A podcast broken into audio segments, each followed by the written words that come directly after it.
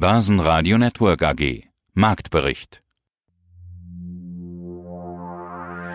Aus dem Homeoffice-Studio meldet sich Sebastian Leben, aus den jeweiligen anderen Studios Peter Heinrich und Andreas Groß und vom Börsenparkett in Frankfurt Atterschahin von ICF.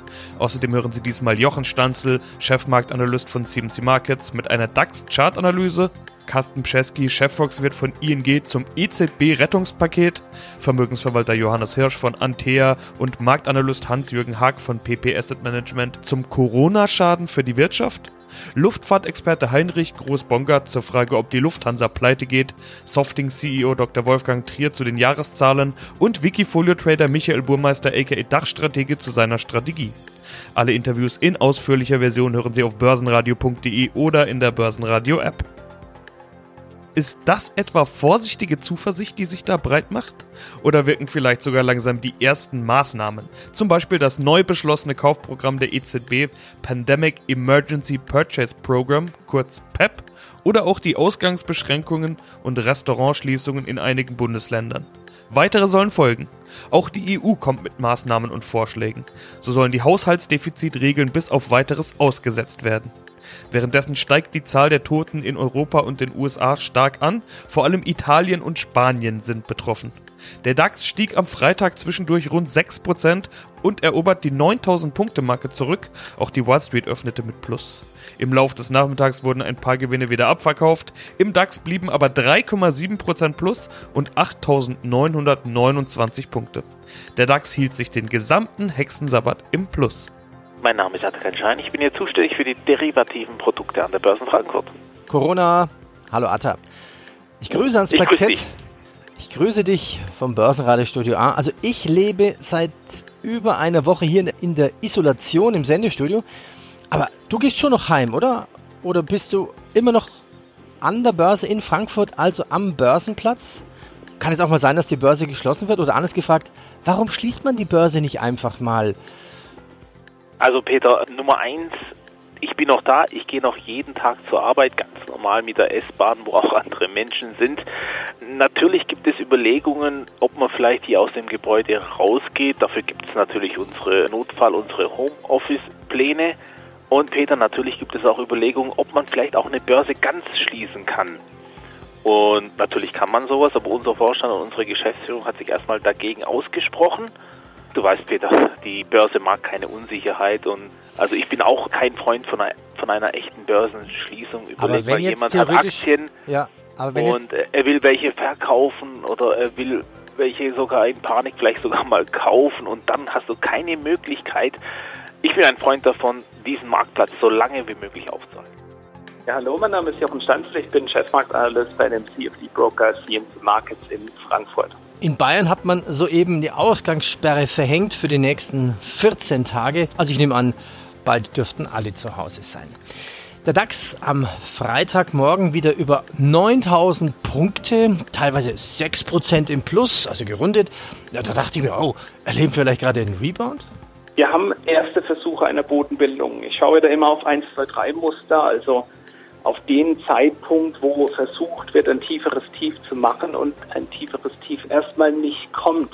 Dieser Zeitpunkt, der war, kann ich hier im Chart mir anschauen, 14 bis 15 Uhr gestern. Da ging wieder so eine Verkaufswelle los und es wurde dann abgefangen. Wir haben anschließend ein höheres Hoch gemacht. Jetzt alles über 8618 Punkten kann man im Sinne eines intakten Bodenbildungsversuchs werten. Und da äh, kann man dann sagen, okay, hier könnte ein zaghafter Aufwärtstrend sich entwickeln. Dazu muss man allerdings sagen, dass die Volatilität im VDAX und auch was den VIX angeht für den S&P 500, da sind wir auf Finanzkrisenniveau von der großen Finanzkrise mit Lehman und so weiter. Das bedeutet, dass auch so eine Bodenbildung durch eine Kurslücke abwärts nach dem Wochenende wieder zerschlagen werden kann. Das ist Teil des Risikos, das man derzeit hat. Unberechenbarkeit der Kurse, hohe Volatilität, hohe Ausschläge. Wenn es nun aber zu einer Beruhigung der Volatilität kommt, und das wäre hier nun wichtig, dass sich also auch viele Anleger wieder zurücktrauen überhaupt an den Markt, dann wäre das ein erster zaghafter Versuch einer Stabilisierung, die wir jetzt haben im Bereich der 8136 Punkte Marke, 8100. Das ist ja über ein ganzes Jahrzehnt lang ein Widerstand gewesen. Am Ende Dotcom-Blase, das war das Hoch von der Dotcom-Blase April 2000 und es war das Hoch von Lehman im Juli, also vor der Finanzkrise im Juli 2007. Zweimal waren wir da an dieser 8100er Marke. Und genau dort ist jetzt diese Bodenbildungsversuche finden hier statt. Also 8618, solange wir da drüber bleiben, sieht so nach den ersten grünen Sprossen einer Stabilisierung aus. Carsten Jeski, Chefvolkswirt der ING in Deutschland. Wer kann sonst noch helfen? Normalerweise sprechen wir mit Ihnen ja immer über die Notenbankpolitik und die ist in diesen aktuellen Zeiten so wichtig wie selten. Die reagiert nämlich auch und zwar außerhalb der üblichen Zinssitzungen immer wieder. Es gibt da Maßnahmen, Ansagen, sogenannte Mammutprogramme, von denen man immer wieder liest. Äh, aber alles, was die Notenbanken tun oder sagen, sorgt immer nur für kurze Entspannung an den Börsen und verpufft dann wieder. Also warum können die Notenbanken trotz dieser zahlreichen und ausgiebigen Maßnahmen, die es ja hüben wie drüben, sage ich jetzt einfach mal, gibt, äh, dem Markt gerade nicht helfen. Ja, lass uns das mal einordnen. Ich meine, das ist natürlich aktuell wirklich der Wahnsinn. Stündlich kommt da irgendwie eine neue Nachricht von Notenbanken und was wir wahrscheinlich auch noch gleich besprechen werden, auch von irgendwelchen Rettungspaketen von den verschiedensten Regierungen. Also das ist ich glaube, extremer noch als zu Zeiten der Finanzkrise oder zu Zeiten der Eurokrise, was wir hier für einen ein Newsflow haben. Die Notenbanken werden auch nicht dafür sorgen, dass die Leute sich halt dann draußen nicht in den Biergarten setzen, nicht auf die Terrasse setzen. Was die Notenbanken aktuell versuchen, ist eigentlich die Voraussetzung zu bieten, dass es so viel Liquidität im System gibt, dass einerseits ein bisschen den Boden gezogen wird unter die Märkte und andererseits, dass, dass Banken versorgt werden, dass die Kreditversorger an den Privatsektor weiterfließen kann. Warum? Weil wir hier natürlich in den kommenden Tagen, Wochen, Monaten immer mehr Unternehmen, Privatpersonen sehen werden, die einfach in Zahlungsschwierigkeiten kommen. So, und da wird die, durch diese Liquidität, durch die Maßnahmen, die bei den verschiedensten Notenbanken gemacht alles über einen Kamm zu scheren, werden die, wird die Grundlage geboten, sodass die Banken auch in der Lage sind, Kredite mal zu strecken, eine Überbrückungsfinanzierung anzubieten, vielleicht auch mal zinsfrei etwas anzubieten. So, das geht dann immer wiederum gepaart auch mit diesen ganzen Rettungsschirmen, die jetzt von den Regierungen aufgespannt werden. Und ähm, wenn wir mal ganz kurz ein bisschen mehr näher hier bei uns zu Hause das anschauen, EZB die ganzen Maßnahmen, die jetzt innerhalb von sieben Tagen getroffen wurden, hängen auch ein bisschen damit zusammen, dass Frau Lagarde irgendwie doch noch ein klein bisschen bisschen neu im Amt ist, denn wir erinnern uns zurück, das war noch nicht mal Mitte März, als wir die normale EZB-Sitzung hatten, die EZB wirklich ein gutes Paket angekündigt hat, nämlich den Banken billige Liquidität zur Verfügung zu stellen, mit zu noch günstigeren Bedingungen als davor. Aber Frau Lagarde hat sich in der Pressekonferenz ein bisschen ja, versprochen, war ein bisschen unbedarft, meinte, es wäre nicht die Aufgabe der EZB, dass die Spreads zwischen Ländern klein blieben in, in der Eurozone und ein Whatever it takes, so wie ihr Vorgänger Mario Draghi das gemacht hat, ja, das bräuchte sie eigentlich auch nicht zu tun. Sie hätte auch nicht so ein großes Bedürfnis, um mit so einer Aussage zu kommen. Bang.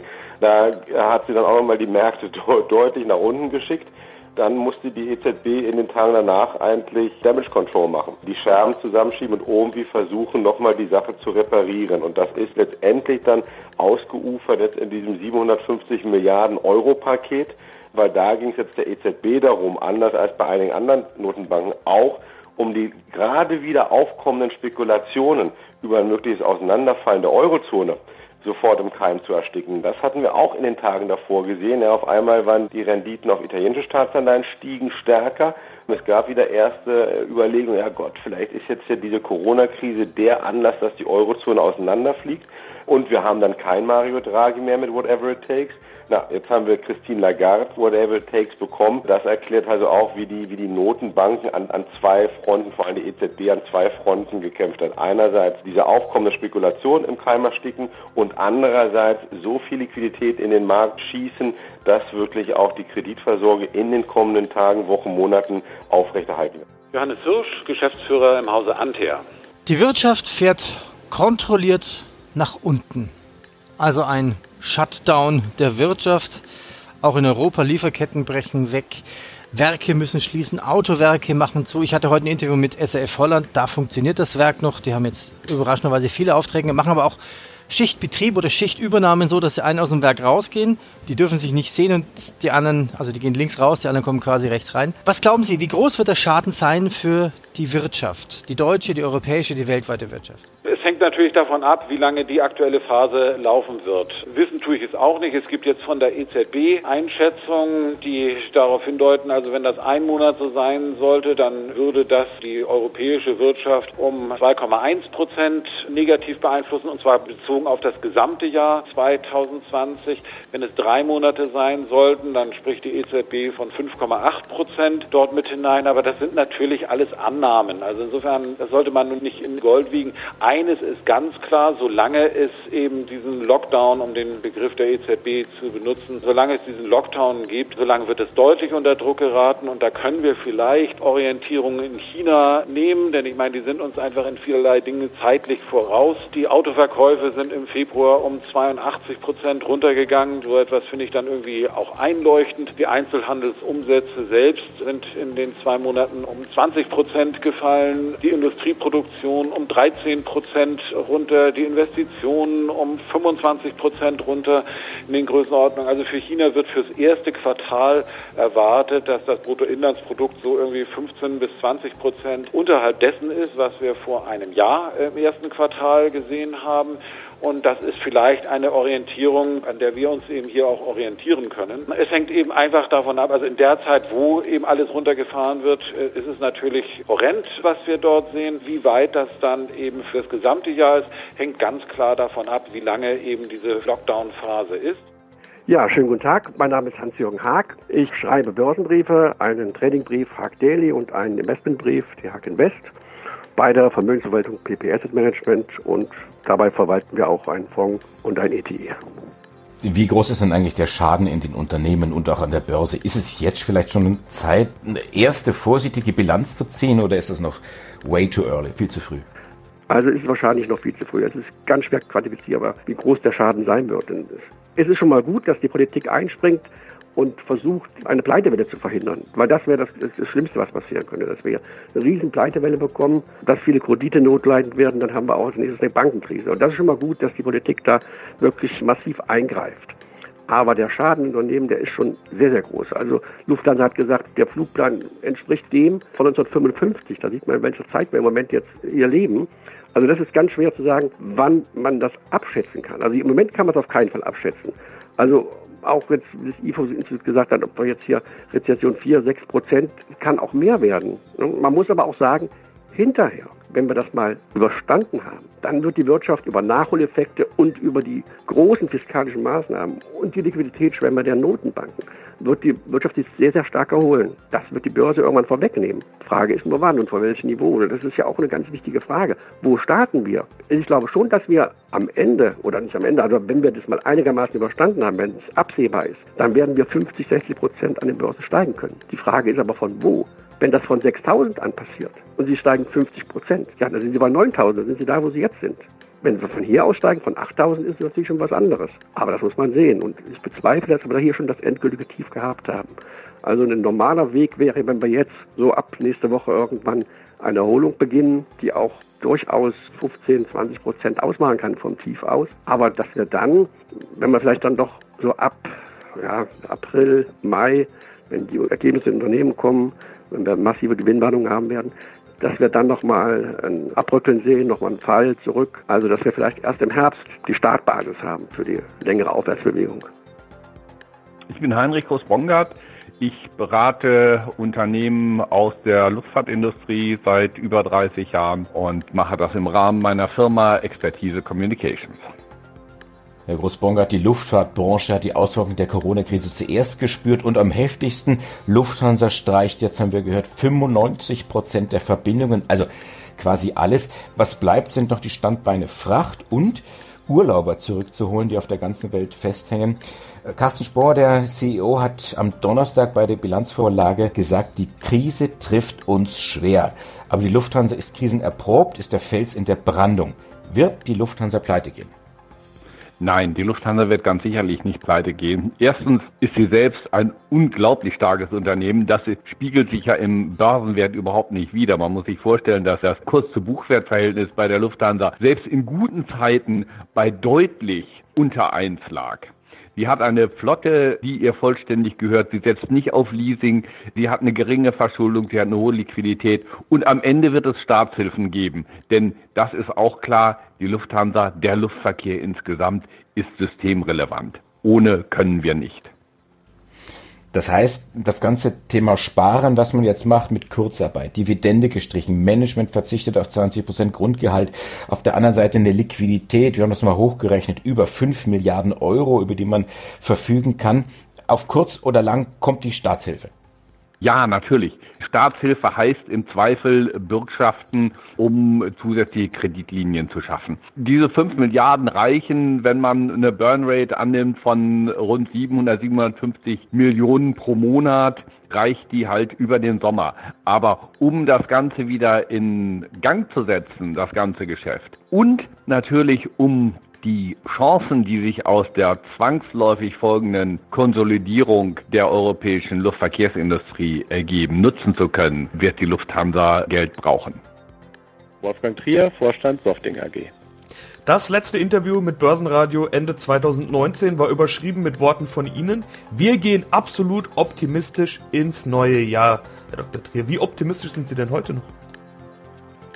Ja, wenn wir mal äh, die Situation von Softing betrachten, die äh, Produktinitiativen, die wir haben, die äh, Kundenanfragen und Nachfragen, dann würde ich den Optimismus durchaus halten. Auf der anderen Seite ist, glaube ich, mittlerweile jedem klar, was diese derzeitige Corona-Situation bedeutet und dass auch die Softing davon äh, betroffen sein wird und sich nicht, zumindest im ersten Halbjahr, dem nicht ganz entziehen können wird.